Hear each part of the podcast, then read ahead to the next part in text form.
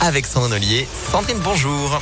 Bonjour Antonin, bonjour à tous. On commence avec l'info trafic et la 47 qui est toujours fermée à Givors en direction de Saint-Etienne en cause d'accident de deux poids lourds et une voiture. Ça s'est passé vers 6h30 ce matin. Il n'y a heureusement aucun blessé.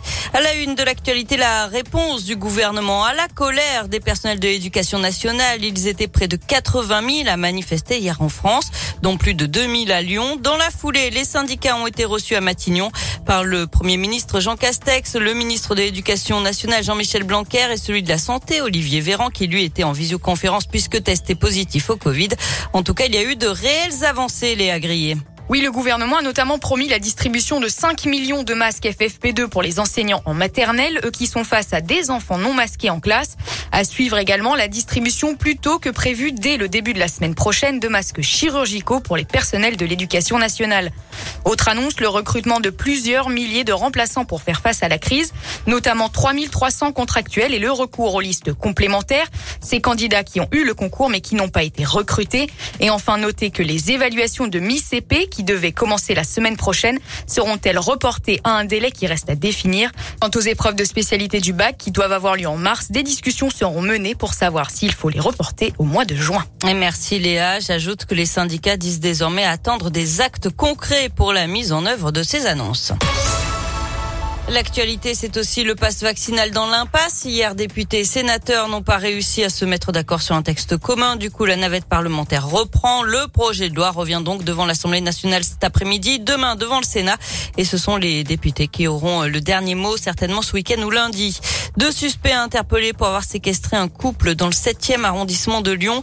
Les faits remontent à décembre 2020. Les victimes avaient répondu à une annonce sur le Bon Coin pour acheter une moto quand elles s'étaient rendues chez le vendeur pardon, chez le vendeur, mais une fois sur place, elles avaient été ligotées, bâillonnées et menacées de mort. À moins de trois mois de l'élection présidentielle, c'est un défilé de politique. À partir d'aujourd'hui dans la métropole, aujourd'hui, Jean Castex et Elisabeth Borne seront à Eurexpo. Anne Hidalgo, la candidate socialiste, sera à Villeurbanne aujourd'hui et à Vaux-en-Velin demain. Et puis Christiane Taubira devra annoncer sa candidature demain à la Croix-Rousse. Une bonne nouvelle pour notre pouvoir d'achat. Le gouvernement et EDF ont trouvé un accord pour limiter la hausse des prix de l'électricité à 4% cette année. À cause de la flambée des cours, l'augmentation aurait pu atteindre les 35%. Et puis le taux du livret A va progresser. On attend l'annonce officielle aujourd'hui, mais il devrait passer de 0,5% actuellement à 0,8%. Du sport avec euh, du basket ce soir, de l'Euroleague. L'Asvel est en déplacement au CSK Moscou. C'est à partir de 18h.